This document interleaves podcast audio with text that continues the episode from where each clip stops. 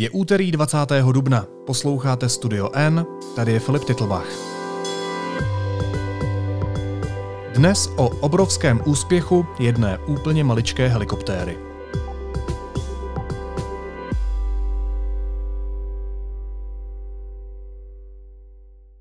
Flight control confirming that we have EVRs from Ingenuity.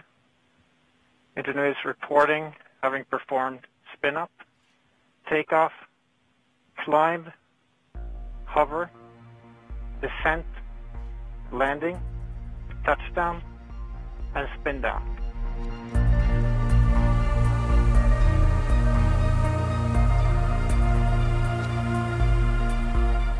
Helikoptéra Ingenuity úspěšně provedla první zkušební let na Marsu. Řídící středisko v kalifornské Pasadeně to potvrdilo a oslavilo velkým jásotem. Včera před 13. hodinou našeho času. Altimeter data confirm that Ingenuity has performed its first flight, the first flight of a powered aircraft to another planet. Úspěch malého vrtulníku sledoval i náš vědecký redaktor Petr Koupský. Petře, vítej, ahoj. Ahoj Filipe.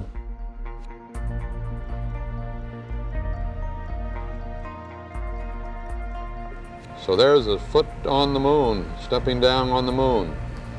It's one small step for man,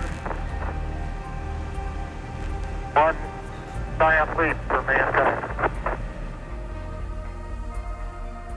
Všichni si asi vzpomeneme na víc než 50 let stará slova velitele Apollo 11 Neila Armstronga, která pronesl, když v roce 1969 otiskl svoji stopu do měsíčního prachu. Dá se ta věta nějak pozměnit a aplikovat i na ten úspěch helikoptéry na Marsu? Ta Armstrongova věta, která zněla, je to malý krok pro Eh, člověka, ale velký skok pro lidstvo je samozřejmě natolik okřídlená, že se dočkala za ta léta už mnoha všelijakých předělávek a eh, parafrází. To, co já jsem použil v titulku našeho článku, je malý skok pro vrtulníček, další mezník pro lidstvo. Malý skok proto, že ten vrtulníček skutečně vlastně poskočil, vzlétl tři metry vysoko, pobyl v té výšce půl minuty a potom zase přistál. To nevypadá jako impozantní výkon, ale ten první Armstrongův krok na měsíci byl taky jenom jeden krok a přesto to bylo překročení historické bariéry, člověk poprvé vstoupil na jiné těleso. A tady poprvé jsme si ukázali, že pozemská technika je schopná létat v atmosféře jiné planety. A e, já chápu, že mnoha lidem to nemusí připadat jako moc zvláštní věc. Jezdí tam vozítka, proč by tam nemohla létat helikoptéra. Ale tohle je něco úplně zásadně a naprosto, a já nevím, co ještě bych použil za slova jiného, odlišného, nového, nečekaného, překvapivého. Jinými slovy, jak to říct diplomaticky, kdyby nebyl svět tak rozbitý, Kdybychom i v Česku nezažívali, co zrovna zažíváme, tak byl by to úspěch, který by se objevil na většině titulních stran novin? Já si myslím, že ano, i když samozřejmě Problém je jednak v tom, že těch kosmických úspěchů jsme už hodně nasyceni, namlsáni. A jednak v tom, že pochopit, v čem vlastně je převratnost tohoto okamžiku, vyžaduje trochu technického výkladu. A ne všichni na něj mají čas a náladu, takže opravdu možná by se to přehlédlo, což by ale byla veliká škoda, je to opravdu velice znamenitá a pozoruhodná věc. Co se přesně na tom Marsu stalo? Ty jsi říkal, že ten vrtulníček vlastně jenom trochu poskočil, ale ono to asi není tak jednoduchý nechat malou helikoptéru nechat poskočit na jiné planetě. Není to jednoduché právě protože to je Mars. Helikoptéry, stejně jako letadla, stejně jako cokoliv, co není raketa, létají díky aerodynamickým silám. Silám, které vznikají při proudění vzduchu. A to je na Marsu potíž, protože tam skoro žádný vzduch není. E, tamní atmosféra má hustotu asi jedné setiny e, atmosféry Země a to by nemělo učebnicově vůbec stačit na to, aby tam stroj těžší než vzduch mohl létat, pokud teda nemá reaktivní pohon jako raketa. E, dokonce já jsem se ve škole učil let letadla na Marsu jako příklad fyzikální nemožnosti. A v JPL v Pasadeně byli zkrátka lidi, kteří to asi naučili ve škole, že to není možné a tak to uskutečnili. Je to velice velký výkon postavit stroj natolik lehký a přitom natolik výkonný, aby s tím minimem atmosféry dokázal dosáhnout toho tlaku a tahu směrem nahoru a e, mohl vzlétnout. Je to díky tomu, že ta helikoptéra je velice malá, velice lehoučká a velice výkonná, čili v době, kdy já jsem se učil ve škole, že to není možné, tak to opravdu možné nebylo, protože nebyly takové materiály, takové motory a takové zdroje pohonu, které by to dokázaly. Ale dneska to už možné je, což mimo jiné je poučné v tom směru, že nikdy nevíme, co bude možné za pár let. A jak to, že to bylo možné, když by to mělo být teoreticky nemožné? Je ta helikoptéra i co se týče konstrukce jinak stavěná um, než třeba tak, jak dneska vypadají drony na Zemi? Je stavěna jinak ve dvou směrech. Jednak musí být extrémně odlehčená, každý gram se počítá. A jednak má e, vrtule z takového materiálu a postavené takovým způsobem, že se mohou točit pětkrát rychleji, než se točí u pozemských helikoptér. Ať už to jsou drony, anebo velké dopravní stroje. A ten pětinásobek rychlosti stačí k tomu, aby se stroj vznesl. Ale e, vtip je v tom, že zároveň tam musíš mít baterii, která ty motory bude takhle výkonně pohánět a tu baterii potřebuješ zvednout nahoru. Takže e, na jednu stranu potřebujeme, aby se to rychle točilo a mělo silný pohon, na druhou stranu potřebujeme, aby ten pohon skoro nic nevážil. Navíc na Marsu je v noci kolem minus 100 stupňů a celá ta věc věc totálně zamrzne, takže musí mít v sobě nejenom baterii a motory, ale taky topné těleso, které zahřeje ten stroj, aby vůbec se mohl rozhýbat. To je další přítěž na váze.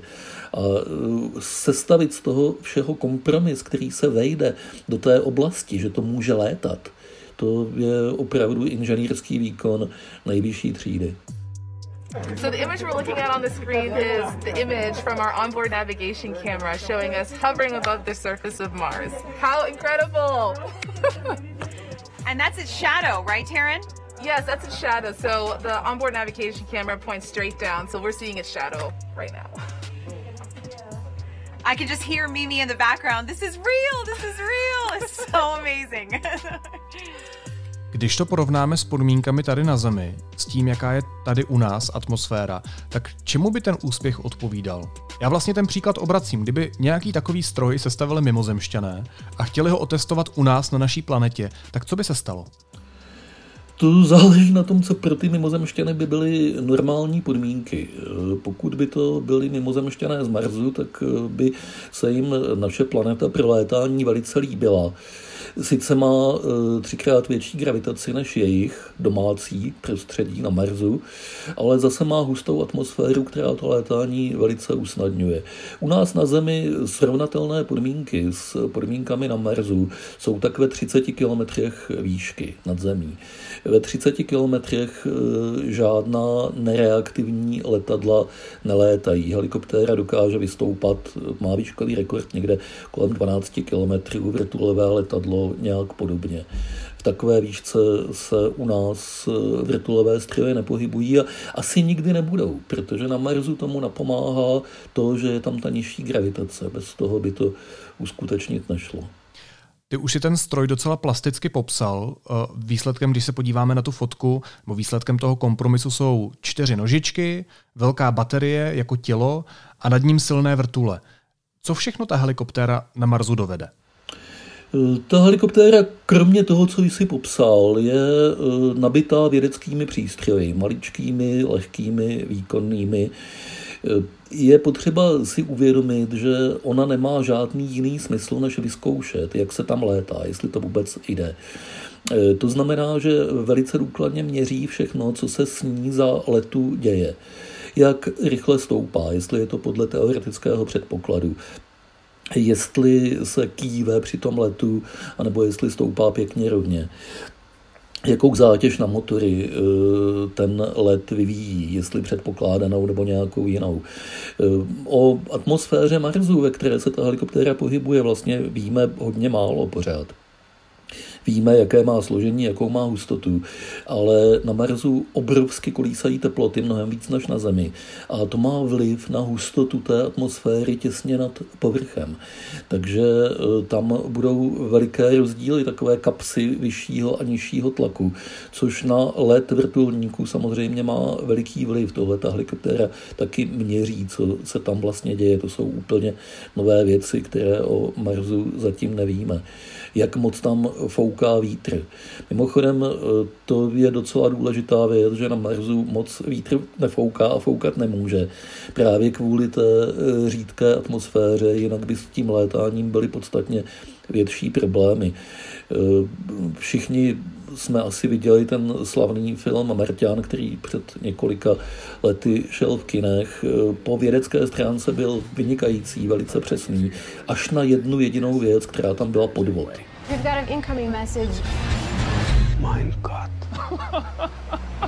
Mark Watney is still alive. Woo! In your face, Neil Armstrong. There must be some kind of way out. A to je ta smršť, ta prachová bouře hned na začátku, která vlastně způsobila všechny ty potíže, který tam potom stroskotanec e, měl. Ta se na Marsu nemůže odehrát, protože vzduch tam nemůže mít takový tlak ale může proudit i ten řídký vzduch docela velkou rychlostí. To je přesně to, co ta helikoptéra taky zjišťuje. A k čemu nám ty údaje budou? Budou nám k tomu, abychom věděli, jak stavět větší a výkonnější létající stroje, které na Marsu budeme potřebovat. Ať už se Mars bude zkoumat dál, tak jak se zkoumá, to znamená pomocí robotických vozidel, anebo ať tam přiletí lidé, tak budou potřebovat vědět údaje, které jim ukážou a změří právě takovéhle létající strojky. Už jenom pro to vozítko to má obrovskou výhodu v tom, že ta helikoptéra mu může dopředu mapovat cestu. To vozítko totiž eh, moc nevidí před sebe terén je tam členitý a to vozítko vidí jenom to, jak si vystrčí nahoru tu robotickou ruku, na jejímž konci je kamera. A to není moc. Ta helikoptéra se může vznést výš a ukázat tomu vozítku třeba tam nejezdit, tam je blbej terén, slepá cesta, tam se nikam nedostaneš, jeď tudy. To zatím nešlo nikdy. To sama o sobě je obrovská výhoda. A až tam budou lidé, tak se budou moci pomocí očí eh, létajících dronů podívat někam, kam by třeba nevylezli ani pěšky. Mars je hornatý, kráje, je, to, je tam spousta strmých skal. Nevím, jak moc rychle se bude rozvíjet horolezectví na Marsu, ale dokud nebude, tak eh, ty drony nám velice pomohou v tom podívat se do neschůdných končin. Víš, co by mě ještě zajímalo, kdo a jak Ingenuity vlastně řídí? Moje představa ovladače s anténou, který někdo drží tady na Zemi a hraje si s tím, jak ten vrtulníček na Marsu letí, to je asi hodně naivní představa. Eh, bohužel je, i když by to byla velice pěkná představa a lidé v řídícím středisku by za to dali nesmrtelnou duši, kdyby takovouhle možnost měli, ale nemají, protože Mars je příliš daleko. Signál rádiový tam letí 16 minut i v tom nejlepším, teoreticky nejpříznivějším případě v tuhle chvíli, v tuhle část roku, když je Země od Marsu tak daleko, jak právě je. No a s 16-minutovým spožděním se nedá samozřejmě nic řídit. Čili ten vrtulníček je plně automatický, plně autonomní a musí spoléhat jenom na svůj vlastní počítač, který vyhodnocuje situaci a podle toho ho ovládá. Kolik ten vrtulníček vlastně stál? Jak je to drahá věc? Ehm, vývoj toho vrtulníku, pokud si dobře vzpomínám, stál 85 milionů dolarů. To je oficiální údaj NASA. Ehm, vždycky je otázka, kde udělat dělicí čáru, co se do toho započítává, co ne. Je to součást daleko většího rozpočtu ehm, mise Mars 2020 která zahrnuje orbitální stanici a především to vozítko nové, které po Marsu jezdí. V každém případě to jsou obrovské peníze vynaložené zdánlivě neúčelně, takže vždycky je potřeba před daňovými poplatníky tuhle záležitost obhajovat. I proto asi je kolem vrtulníčku tolik slávy a NASA se mu snaží budovat tak velkou popularitu, aby ti, kdo to platili, to je američtí daňoví poplatníci, viděli, co ty jejich peníze dokázali a co dělají. Petře, jak náročné bylo dostat se do téhle fáze, kdy jsme poslali na Mars na několik sekund létat malý stroj? Je to prozatím další milník průzkumu vesmíru, v průzkumu sluneční soustavy. Ten průzkum trvá nějakých 65 let a v tuhle chvíli jsme na tomhletom bodě. Bylo to, je, je to součet všeho, co se za těch 65 let stalo, nejenom ve Spojených státech, ale v dalších zemích světa a je to, řekl bych, takový důležitý milník Eh, úspěchu toho, co lidé dovedou. Eh, opravdu, já si myslím, že je dobrý si to zkusit představit. Tamhle je planeta 300 eh, milionů kilometrů daleko od nás v tuhle chvíli. Jiná planeta, cizí planeta. Radiový signál nebo světlo, to je jedno, tam letí 16 minut. Z toho je trošičku představa o té vzdálenosti. Je to dvakrát dál než vzdálenost od Země ke Slunci třeba v tomhle okamžiku. A přesto, přes tuhle obrovskou propast, tam dokážeme poslat stroje, které nám o tamtud posílají fotografie, video, můžeme si prohlížet Marsovskou krajinu, jak se nám zlíbí těch fotek a e, videozáznamů jsou tisíce. Můžeme si udělat dost přesnou představu o tom, jak to tam vypadá. Teďka nám tam poletuje helikoptéra, to všechno e, necelých 120 let od okamžiku, kdy na Zemi vzlétlo první letadlo, těžší než vzduch. Mně to připadá úžasný, mně to připadá fascinující a uh, Zní to jako velká slova, ale mě to naplňuje takovou důvěrou v lidi, v to, co dokážeme, že jsme fakt docela dobří. Ve svých horších okamžicích moc dobří nejsme, ale tohle jsou ty lepší okamžiky.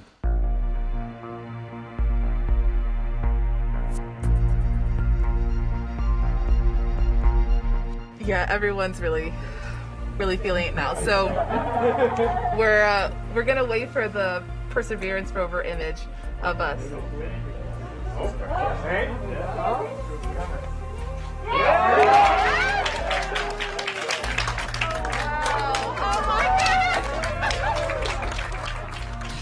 Když jsi sledoval ten živý záznam z toho řídícího střediska, tak jak na tebe tam ta atmosféra působila? Byla tam cítit velká nejistota a nervozita z toho, že se to nakonec nepovede? Um, ono to na nich nebylo moc vidět. Oni si všichni v tom řídícím středisku byli vědomi toho, že se na ně eh, kouká spousta lidí po celém světě a museli se ovládat a bylo vidět, že se hodně snaží ovládat. Kromě toho za sebou měli probdělou noc. V Kalifornii byly čtyři hodiny ráno a uh, to taky člověka asi trochu otupí, ale napnutí museli být neuvěřitelným způsobem. Deset let na tom pracovali a po deseti letech tam sedíš, nemůžeš už vůbec nic udělat, nemáš na to nejmenší vliv a čekáš, jak to dopadne, to musí být k zešílení. Jo, taky ten jásot, ta radost tam potom eh, byla opravdu veliká a já jsem tady jásal s nima, jako když eh, naši fotbalisti dají gól, tak jsem z toho měl úplně stejnou radost. To, to byl takový gól, který dalo lidstvo. Petře, pokud je tohle jenom začátek, tak jak si můžeme představit ten následující vývoj vesmírné techniky a toho, čeho by díky tomu mohlo být lidstvo jednou schopné?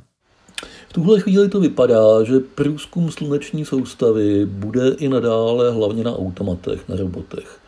Že vysílat někam lidi je drahé, složité a přestože se chystá návrat astronautů na měsíc a přestože se stále uvažuje o pilotovaném letu na Mars, tak eh, to hlavní těžiště průzkumu pořád je ještě v těch automatických misích. To, co teď bude velice zajímavé, co je logickým dalším krokem po té, co ten Mars už docela dobře zvládáme, bude průzkum velkých měsíců Jupitera a Saturna. To jsou totiž nebeská tělesa, která jsou z hlediska prostředí a i z hlediska možné přítomnosti života. Velice eh, zajímavé. Jupiterovi měsíce Europa, jo, Ganymed a Kalisto a Saturnův měsíc Titan jsou eh, těmi nejzajímavějšími místy, kam se mohou lidské střely podívat. Je to velice daleko a podmínky tam jsou extrémní, takže lidé se tam nepodívají asi ještě hodně dlouho fyzicky, ale třeba robotická mise na Titan, včetně přistání a včetně toho, že tam taky bude poletovat helikoptéra, ta už je naplánovaná a měla by odstartovat v roce 2027, což není žádná až tak vzdálená budoucnost. A to bude teda něco. Toho bych se moc rád dočkal a moc se těším, až uvidím video z Titanu. To je nádherná představa. Proč je to nádherná představa? Protože je to svět, který je na jednu stranu absolutně cizí, naprosto odlišný od našeho a na druhou v něčem tu zemi připomíná. Jsou tam eh, řeky, moře, jezera a pevniny, což eh, je eh, hodně velká vzácnost ve sluneční soustavě. Je tam hustá atmosféra, hustší než na Zemi. Eh, jsou tam možná podmínky pro vznik nějakého života, i když na, na naprosto odlišné bázi, jakou my si neumíme představit, neporovnatelnou se zemí. To, co je tam jinak, je, že je tam teplota kolem minus 200 stupňů Celsia a ty řeky samozřejmě nejsou z eh, vody, ale z kapalných uhlovodíků. Takže to, eh, co tam, to, co tam teče, jsou látky, které za normálních okolností na Zemi jsou plyny, třeba metan nebo dusík. Mám na tebe ještě poslední otázku. Ono se hodně mluví o vysílání člověka do vesmíru, ty jsi ale několikrát zmiňoval techniku, robotiku. Je něco, co stroje nedokážou a dokáže to na jiných planetách jen a pouze lidská bytost? Určitě to je strašná spousta věcí. Třeba kdyby to eh, vozítko Perseverance teď na Marsu se porouchalo, tak ono se samo neopraví. Musí přijít člověk a někde eh, přitáhnout nějaký šroubek a protože tam ten člověk není, tak eh, by to byla neřešitelná situace. Určitě je zapotřebí, aby se lidé dostali na další nebeská tělesa. Jenom je potřeba být hodně střízlivý v tomhle uvažování, protože obtížnost, náročnost a cena eh, takových misí je extrémně vysoká. Právě proto, protože je to schůdnější, ne protože je to v něčem zásadně lepší, ale protože je to schůdnější a levnější, tak tam létají roboti a dozvídáme se od nich hodně. Ale ten opravdový pocit, že jsme se my někam podívali, budeme mít, to se nedá nic dělat, teprve až tam budou lidé. A toho bych se taky moc rád dožil, aspoň toho přistání lidí na Marsu. Proč je to tak důležité, ten pocit, ta zkušenost, to, co člověk vidí, cítí, zažije? Je tohle to zásadní pro přenos těch informací dál do té společnosti? Ne nutně. Já si myslím, že e, tady se dostáváme do psychologie a sociologie. Když se Edmunda Hillaryho, e, který e, spolu s Tenzigem jako první vystoupili na Mount Everest, ptali, proč tam lezou, tak Hillary na to údajně, nevím jestli je to, nevím, jestli je to přesný citát, odpověděl, protože tam je. A to je přesně ten důvod, proč se lidi snaží dostat na takováhle místa, protože ta místa tam jsou, protože jsme patrně živočišný druh, který je nadán zvědavostí a touhou překračovat meze, dostat se někam, kam to dosud nešlo. A většina z nás to nemůže udělat osobně, ale chceme aspoň vidět, že to dokázali jiní a že my se na tom nějak psychologicky můžeme trošičku podílet. Myslím si, že tohle je pro lidstvo hrozně důležitá věc, potřeba, kterou si chceme a musíme naplňovat, jinak eh, zaostaneme, eh, ustrneme. Takže proto. Říká editor vědecké rubriky deníku N. Petr Koupský. Petře, moc ti děkuju a měj se moc fajn. Ahoj. Ty taky, Filipe. Následuje krátká reklamní pauza. Za 15 sekund jsme zpátky. Tento podcast vám přiváží čistě elektrické SUV Volkswagen ID4. Designový skvost i digitální ikona na čtyřech kolech. Obrovský zavazadlový prostor v ceně.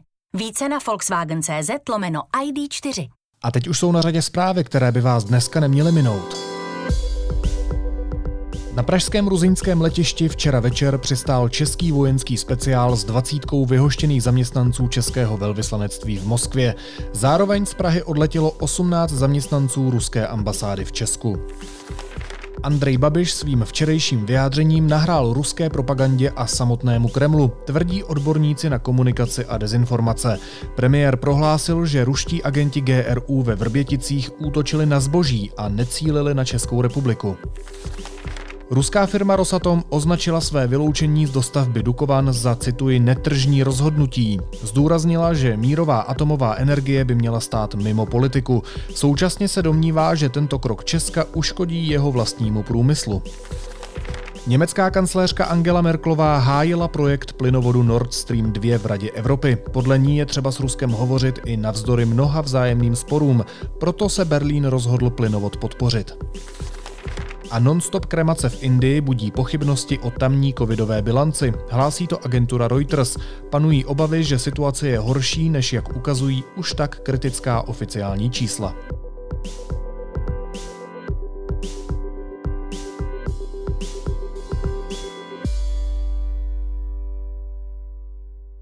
A na závěr ještě jízlivá poznámka. Andrej Babiš odmítl, že by šlo při výbuchu ve Vrběticích, který mají na svědomí ruští agenti a při kterém zemřeli dva čeští občané, o státní terorismus. Byl to prý spackaný útok na zboží. V takovém případě můžeme rovnou přejmenovat psychologii na zboží znalství. Naslyšenou zítra.